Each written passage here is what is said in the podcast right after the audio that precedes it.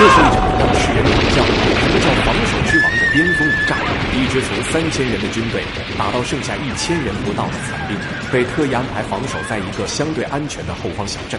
谁不知敌人的骑兵早已回到了这一地区，使得原本的后方变成了前沿。疯了的蒋军为了打通这里，不仅出动了横行大漠八十三年的青马骑兵，还十分罕见的动用了空军。然而，让他们意想不到的是。这支缺实少弹的军队不仅挡住了他们四天四夜的进攻，就连他们的师长马步芳的儿子马继元也差点被击毙。那么，这究竟是一座怎样的小镇，让蒋军不惜代价也要攻克呢？解放军的战士们又是如何在大炮的轰炸下迎战六千铁骑的呢？今天就让我们一起去看看决定西野命运的一战——屯子镇战役到底有多震撼吧。制作视频不容易，您的支持是我们的最大动力，请长按点赞并关注支持下。我在这里先谢谢各位朋友了。前面我们讲到，西野为了安全撤出宝鸡，彭老总制定了一个大迂回的撤退计划。这个计划的高明之处就是，不仅能绕过胡马集团的重兵区，同时还能反咬一口马步芳的八十二师。不料，这个计划被八十二师的师长马继元看出了端倪，他将主力七八旅。提前撤回了平凉与西峰，使得刚进入屯子镇的六纵教导旅就受到了六千骑兵的三面围攻。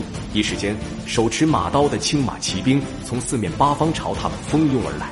这种气吞山河的阵势，足以让一般的人胆颤心惊。然而，刚刚在冉殿桥战斗中吃过亏的教导旅，并没有被这种阵势所吓倒，反而在前两次的失败中找出了对付骑兵的方法。随着铁骑的步步逼近，战士们一阵火力全开，原本横扫千军的阵势瞬间就被打得落花流水。就是有少量冲过弹雨的骑兵，也被战士们用手榴弹炸得溃不成军。激战至中午时分，少量的骑兵绕过了他们的正面防线，利用侧面残存的土墙阻挡冲了过来。战况一度变得十分危急，奋不顾身的战士们跃出战壕，将马上的骑兵扑倒在地。一场残酷的白刃战正式展开。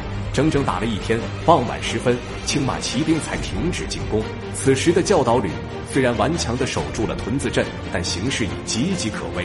而此时的西野不但没有通知他们撤退，更没有安排援军。难道让这支军队在这里自生自灭吗？当然不会。此时的彭总已酝酿了一个更大胆的计划，就是要吃掉青马骑兵师。当初的撤退计划是诱八十二师过来，再伺机歼灭。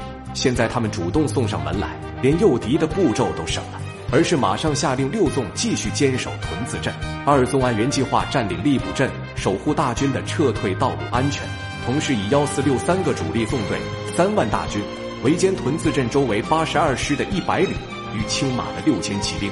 然而，这场战斗的惨烈与残酷远远没有这么简单。